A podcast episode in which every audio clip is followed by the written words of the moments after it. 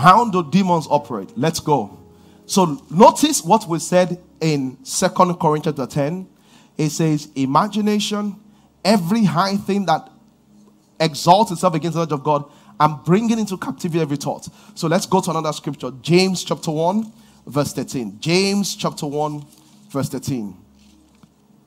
James chapter 1, verse 13. I want you to notice the operations. Just play a part and make it a bit stable. Yes, thank you. All right. James 1:13. Let no man say when he's tempted, I'm tempted of God. For God cannot be tempted with evil, neither does he tempt any man with evil. So, what happens in temptation? See how demons tempt people. The same way they tempt people is how they attack people. The same principle of temptation is principle of attack. What did he do? He says, Every man is tempted when it's drawn of his lust. The lust is not a bad word, lust means desire, it means a thought. And when the lust has enticed him, then the lust will bring forth sin, and sin is done brings forth death. What does that mean? The primary way, everybody listen to me, the primary way Satan attacks people is in their thoughts. That's what I'm going to. The primary way Satan attacks people is where? In their thoughts. The Bible says, give no place to Satan. Where was the place? In the mind. The primary place Satan attacks people is in their thoughts. The primary place of spiritual warfare is in the mind. Let me show you. You're going to find this in the scriptures. Let's turn to John chapter 13, verse 2. You're going to see this. You are going to see how Judas Iscariot became Judas the evil. He was attacked, he didn't know. John chapter 13, verse 2. Are you here? You, will you take it right? John 13, verse 2. Let's go. Want to go?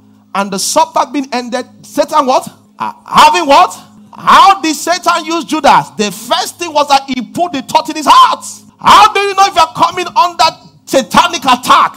Satanic attack comes first in the thought region. The thing will just tell you, you never make it in life. You thought it was suggestion, it was an attack. It will just say, you will never make it in life. You know why? Why? Look at James chapter 1. I, am going to believe the scripture pari passu because you need to get it. I'm using scripture to balance scripture. James chapter 1. Let's go back to James chapter 1. He says in verse 14, when every man is tempted, is drawn away of his own lust. The lust is the thought or desire. And, and is what is enticed. And when the lust or the thought at word conceive. So what the devil puts there is that he puts the thought there. And if you accommodate the thought, the thought will conceive in your life.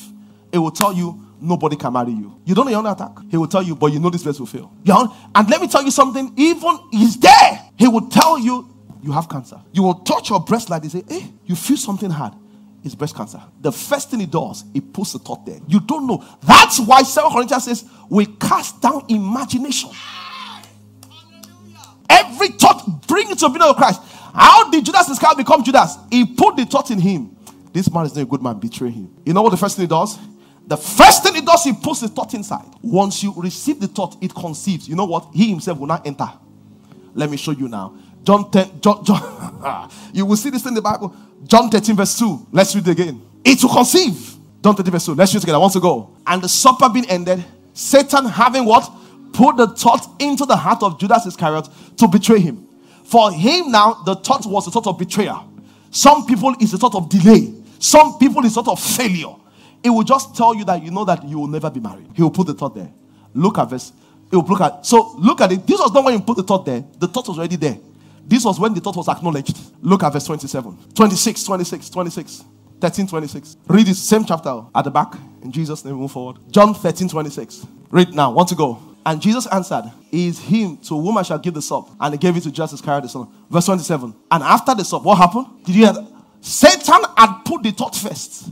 Then, by the time Jesus Christ said, You will betray me, giving the food, he said, I will. Satan now entered inside. That's how thoughts destroy people. Let me give you how it works. You're running a business, and the devil just tell you, You know, this thing will crash. He said, The thing is that, you know, when the devil wants to talk to you, this is way you think about it. Who, who is here with me? Um, yeah, come, come, come. This is way you think of the devil. Face everybody. This guy runs a business. They'll say, I will crash your business. Satan doesn't talk like that. He doesn't talk in third person language. He will talk in your voice. He will say, This my business will crash. He will say it in such a way you cannot differentiate. Either it's a thought or it's what? A suggestion. So you will now say, say, This my business will crash. You now say, you now say, That's true. This my business will crash as you say it, it conceives. It will tell you, we this year is over. We can't, he said, this year is over. We can't make anything from this year. He said, that's true. What can we do in November? This year is over.